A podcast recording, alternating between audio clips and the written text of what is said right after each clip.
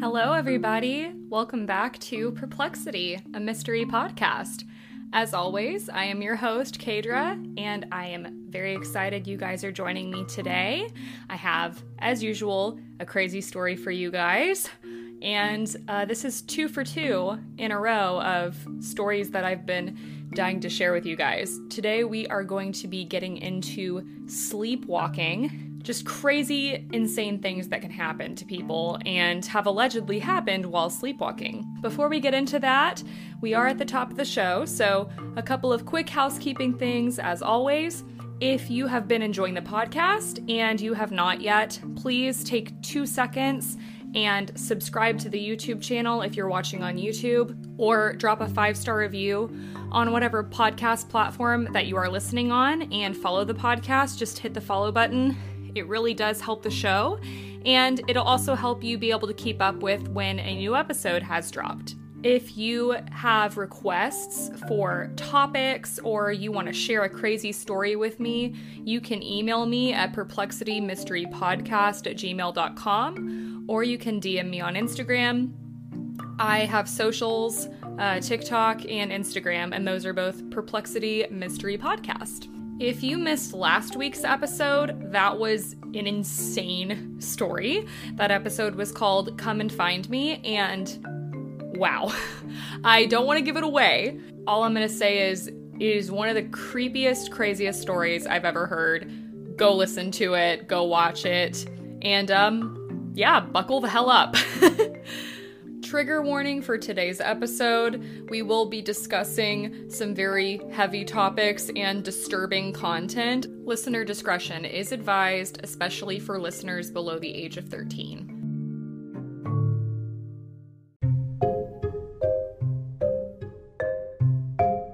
Okay, so since we are going to be talking about sleepwalking today, I thought first it would be good to just kind of go through scientifically what sleepwalking is, what it means. I don't want to spend too much time here, but just some little facts. Sleepwalking is defined as carrying out complex activities while not being fully awake. There was a specialist from the London Sleep Center that defined sleepwalking as people who sleepwalk are capable of virtually anything that they could do while they're awake. Sleepwalking is known as somnambulism, and it occurs during slow wave sleep, and that's during the first third of the night during stages three and four of non REM sleep. Sleepwalking is also pretty common in childhood, it's more common in children than adults. About 15 to 20% of kids sleepwalk. I personally, as far as I know, have never sleptwalked, but I know that my mom sleptwalked when she was a kid.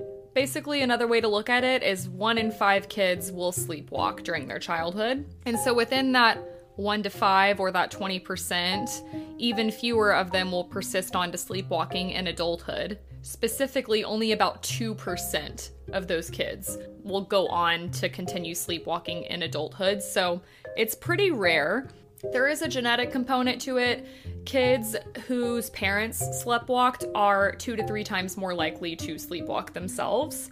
And some causes for sleepwalking can be stress, not getting enough sleep, anxiety, infection with high temperature, drinking too much alcohol, and certain types of medicines, such as sedatives. Also, being startled by sudden noise or touch while you're sleeping can cause you to sleepwalk, or waking up suddenly from deep sleep, and taking certain drugs.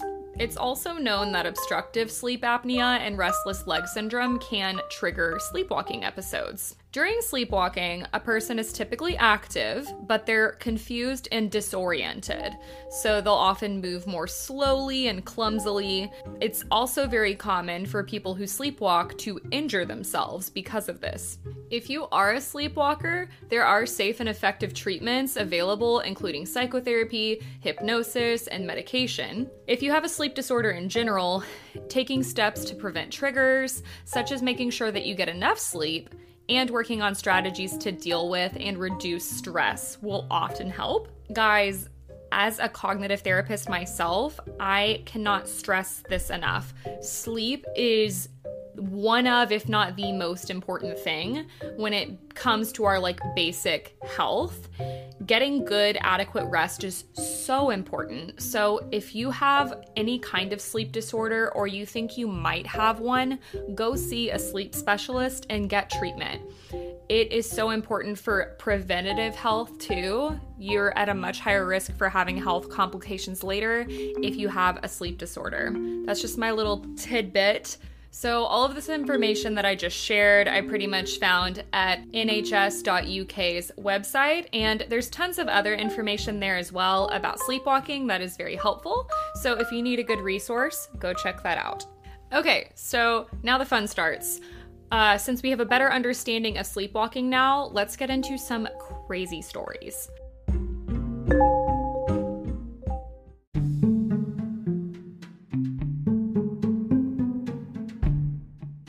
So, first, I thought it would be fun to share a personal story. Uh, like I said, I have never sleepwalked myself, but one of my uncles used to sleepwalk a lot. Hopefully, he doesn't mind that I share this story, but my uncle took Ambien for his sleep. And as I was doing research for this episode, I found out that it is a lot more common to sleepwalk if you take Ambien. So, PSA to anyone who takes Ambien. My uncle sleptwalked really bad one time when I stayed the night at their house after he had taken his Ambien. I had slept over there. I fell asleep on the couch in their living room. I startled awake to the couch moving.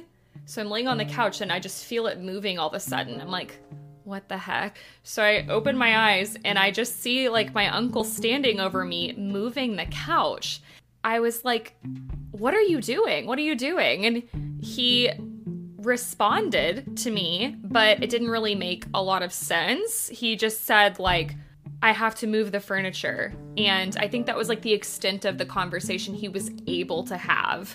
Like, I think I tried to ask him other questions and he didn't say anything else, but he rearranged the furniture in his sleep.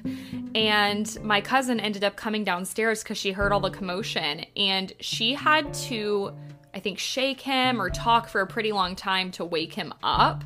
So that was pretty crazy. There was another time he took his Ambien and he got into an electrical switch and tried to rewire some of the electricity just in his sleep, and he had absolutely no memory of doing any of these things. So, as you can see, like, this is funny because nothing happened to him, but sleepwalking can be pretty dangerous, right? So, I just thought I would start with that story.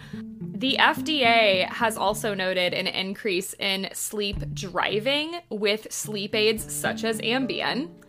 So, guys, if you take Ambien, hide your car keys or something. This is wild. In 2003, a woman in Denver took an Ambien and fell asleep, then later chugged a few glasses of wine. So she chugged the wine while she was asleep. She didn't know she was doing it. She then, while sleepwalking, got into her car wearing only her nightshirt in the dead of January. She wrecked her car at an intersection, urinated in the middle of the road, and assaulted police officers when they tried to apprehend her. So I figured I would open with those two stories before we get into the main crazy story of the episode. So this is where we all need to buckle the hell in, okay? this story is one that I heard a couple years ago and it is so crazy. This is the story of Kenneth Park.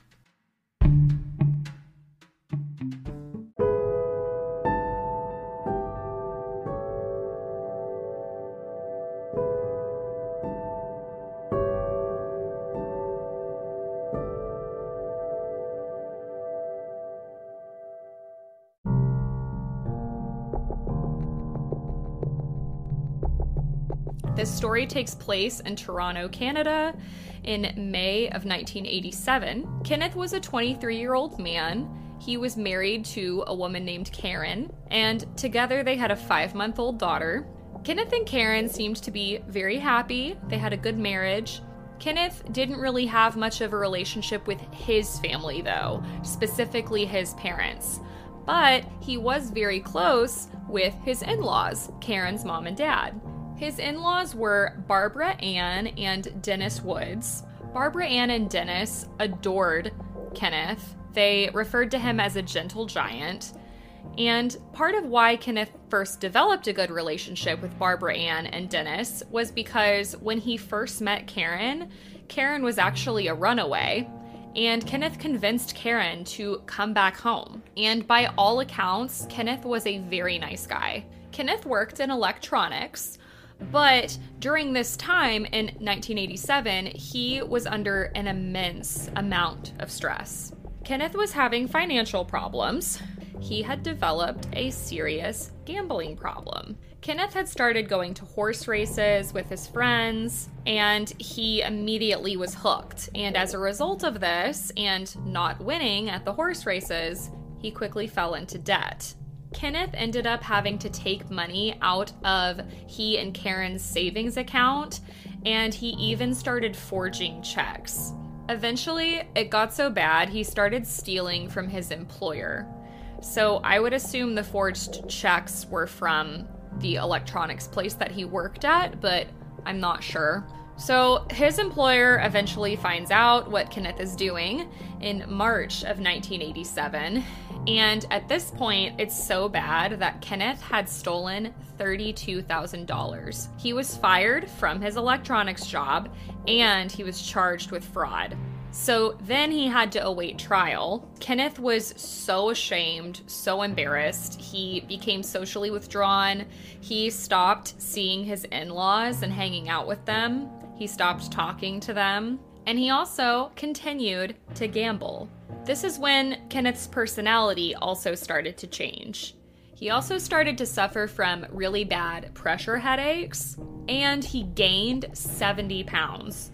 So clearly, he's showing all of these signs of serious stress. And when we are suffering from serious stress, it's known to trigger sleep issues. So Kenneth started to have really bad insomnia. He was only sleeping an average of four to six hours a night, which I know some people get by on five to six hours, but depending on the person, four to six hours, when some are used to getting eight to nine hours of sleep, can be really detrimental to one's health. He also slept on the couch often, and a lot of nights he wouldn't even sleep at all. On top of all this, remember, Kenneth also has an infant daughter that he's trying to take care of, which is stressful in and of itself. So now it's May 1987, and Kenneth has talked to Karen. He has agreed he's going to stop gambling. He wants to get professional help, so he started going to Gamblers Anonymous, and he also agreed he would tell his in laws about what happened. He planned to also tell them about the upcoming trial and his fraud charge, and he was going to do this that upcoming Sunday. So, tension is clearly continuing to build for Kenneth Parks. So, flashing forward to that Saturday evening, it's the night before Kenneth Park is supposed to tell his in laws about all of his legal trouble. Kenneth falls asleep on the couch while he's watching Saturday Night Live SNL then at about 4 a.m. Sunday morning, it's May 24th, 1987. Again, this is a couple hours after he fell asleep. Think about what I said earlier with sleepwalking. It tends to happen a couple hours after falling asleep. So some people believe this is when Kenneth had a very bad sleepwalking episode. So I'm going to read you the events that transpired, and you can decide for yourself if you think he was actually sleepwalking or if he's lying. So at 4 in the morning on May 24th, 1987, Kenneth puts on his shoes and jacket. He walks out the front door, leaving it unlocked which was known to be very out of character for Kenneth. He then got in his car and drove 14 miles to Barbara Ann and Dennis's home. This was in the Toronto sub- suburb of Scarborough, which, again, to reference the NHS, They said in extreme cases of sleepwalking, a person can walk out of their house, they can carry out complex activities, including driving a car. So Kenneth Park arrived at his in law's house. He parked the car. He removed a tire iron from the trunk of the car, and he had a key to Barbara Ann and Dennis's home. So he approaches their front door and unlocks it, goes inside, and eventually he makes his way to his in law's bedroom. And this is where he strangled Dennis until he became unconscious. Then he beat Barbara Ann with the tire iron and stabbed her repeatedly with a kitchen knife. He then stabbed Dennis. Barbara would later be found in another room several feet from the bedroom with six stab wounds to her chest, a single stab wound to her shoulder blade, and a final fatal stab wound through her heart. Barbara did not survive. Dennis, however, did survive. Now, Karen had younger siblings that were still living in her parents' home. So during the time that this took place, the children were at home. Luckily, Kenneth left them unharmed. It sounds like the kids heard concerning noises and knew that something was wrong because they had locked themselves in their rooms. The kids would later report no one tried to enter their rooms. Kenneth then walked out of the house and he drove himself straight to the police station. He arrived at the police station at 4:45 a.m. So this all happens over the span of 45 minutes, including the drive to his in-laws' house and to the police station. When Kenneth arrives at the police station, he is covered in blood. He was visibly distressed and he was shaking. He kept repeating, quote, I just killed someone with my bare hands.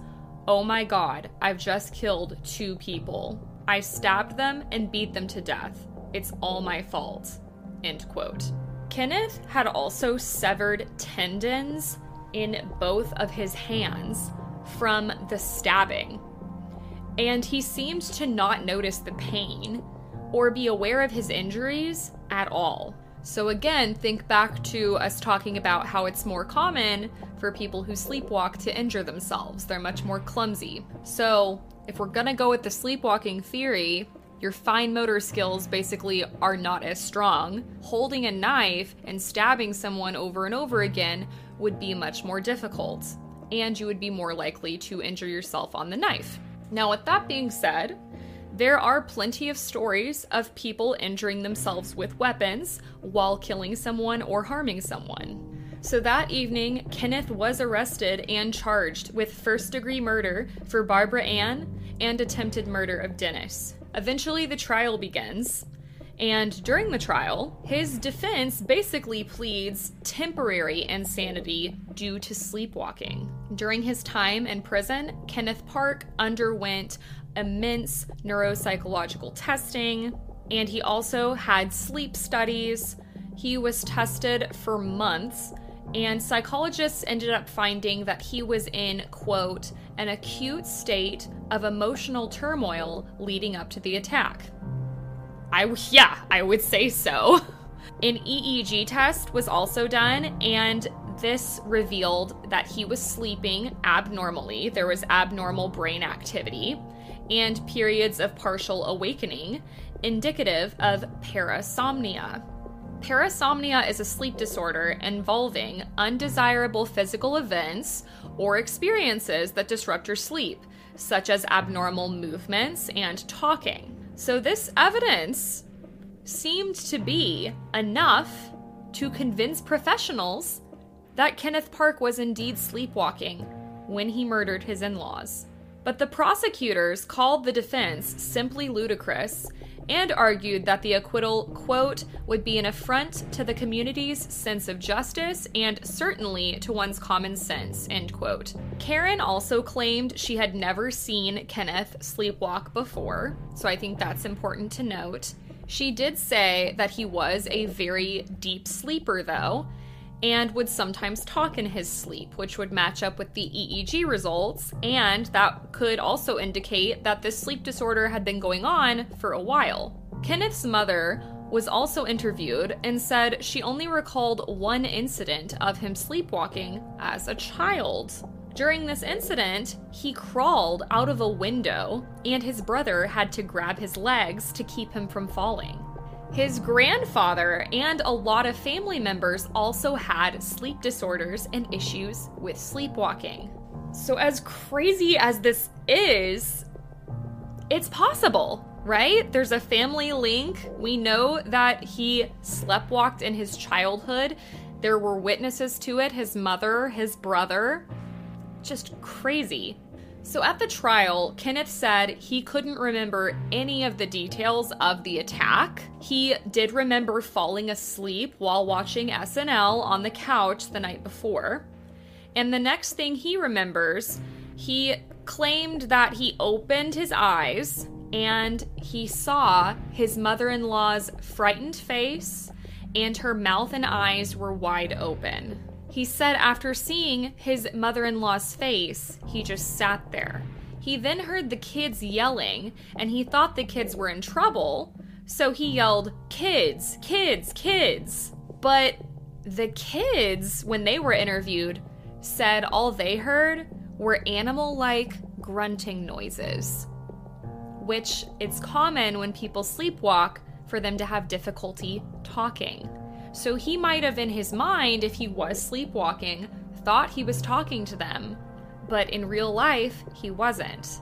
During Kenneth Park's time in prison, he seemed to be genuinely distraught, mourning, remorseful, and devastated. Kenneth also picked up the phone in the home when the murders happened, but he never dialed it. He also left the phone off the hook. So, again, thinking about when he left his house and left the door unlocked, this would indicate being less alert. He's having difficulty sequencing through tasks. But with that being said, there were also plenty of times that he was able to sequence through a task, like finding keys and opening a door and entering the home, finding the bedroom. Uh, driving a car obviously requires sequencing, opening his trunk and pulling out a tire iron. So, I don't know. This case is just, it's very perplexing to me. So, when the trial ended, the Ontario Supreme Court jury deliberated for nine hours before finding Kenneth Parks not guilty. The judge upheld the ruling, saying the state failed to prove beyond a reasonable doubt that Parks was aware of his actions. I feel like this would not fly in the United States. And I feel like this also begs the question if he was truly asleep, are you not culpable at all in your sleep? He just gets to leave, he's done? Karen and Kenneth Park's marriage understandably did not survive, which of course because of what he did to Barbara Ann and Dennis, but also how would Karen sleep at night if they would have stayed together? How would she have been able to feel safe? You know? How would she not fear him harming her while he was sleeping? Now, many people, of course, have doubts about the legitimacy of Kenneth Park's story, but I do find it interesting that he seemingly had no motive now, some people may say he did kill his in laws to avoid having to tell them the truth. But to me, it just doesn't seem like a logical reason to kill someone and to do it so randomly. He had a really good relationship with them up until this point. If he was killing them because of his gambling addiction, if he would have stolen money from them, I could see that as more of an obvious indication that he did this consciously and intentionally. You know what I mean? And he didn't harm the children either. He also immediately drove himself to the police station afterwards. He had those severed tendons in both of his hands. And then, of course, the EEG findings and the psychological testing findings. So I don't know if I necessarily believe him, but I could see why someone would. I'm not discounting the possibility. So, interestingly enough, flashing forward, in 2006, Kenneth actually ran for a spot on a local district school board, which mentioned he had six kids, ages 4 to 19. So Kenneth must have moved on. And I didn't want to say it at the beginning of the story because it would give it away.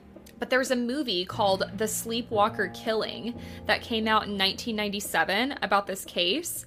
It was directed by John Cosgrove, and there have been 68 known cases involving homicidal sleepwalking throughout history.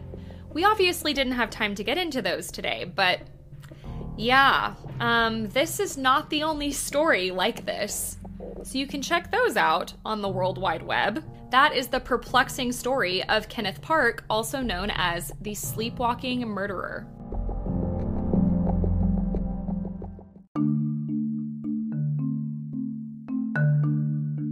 So, what do you guys think? Do you think Kenneth Park could have actually been sleepwalking? Do you think this story is a bullshit lie to get out of murder? Let me know. Do you have a crazy sleepwalking story? Send it my way. Send me a DM on Instagram, Perplexity Mystery Podcast, or you can email me, perplexitymysterypodcast at gmail.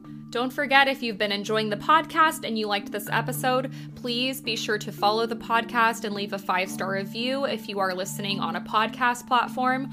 Or if you are watching on YouTube, you can subscribe to the YouTube channel. It would mean the absolute world to me.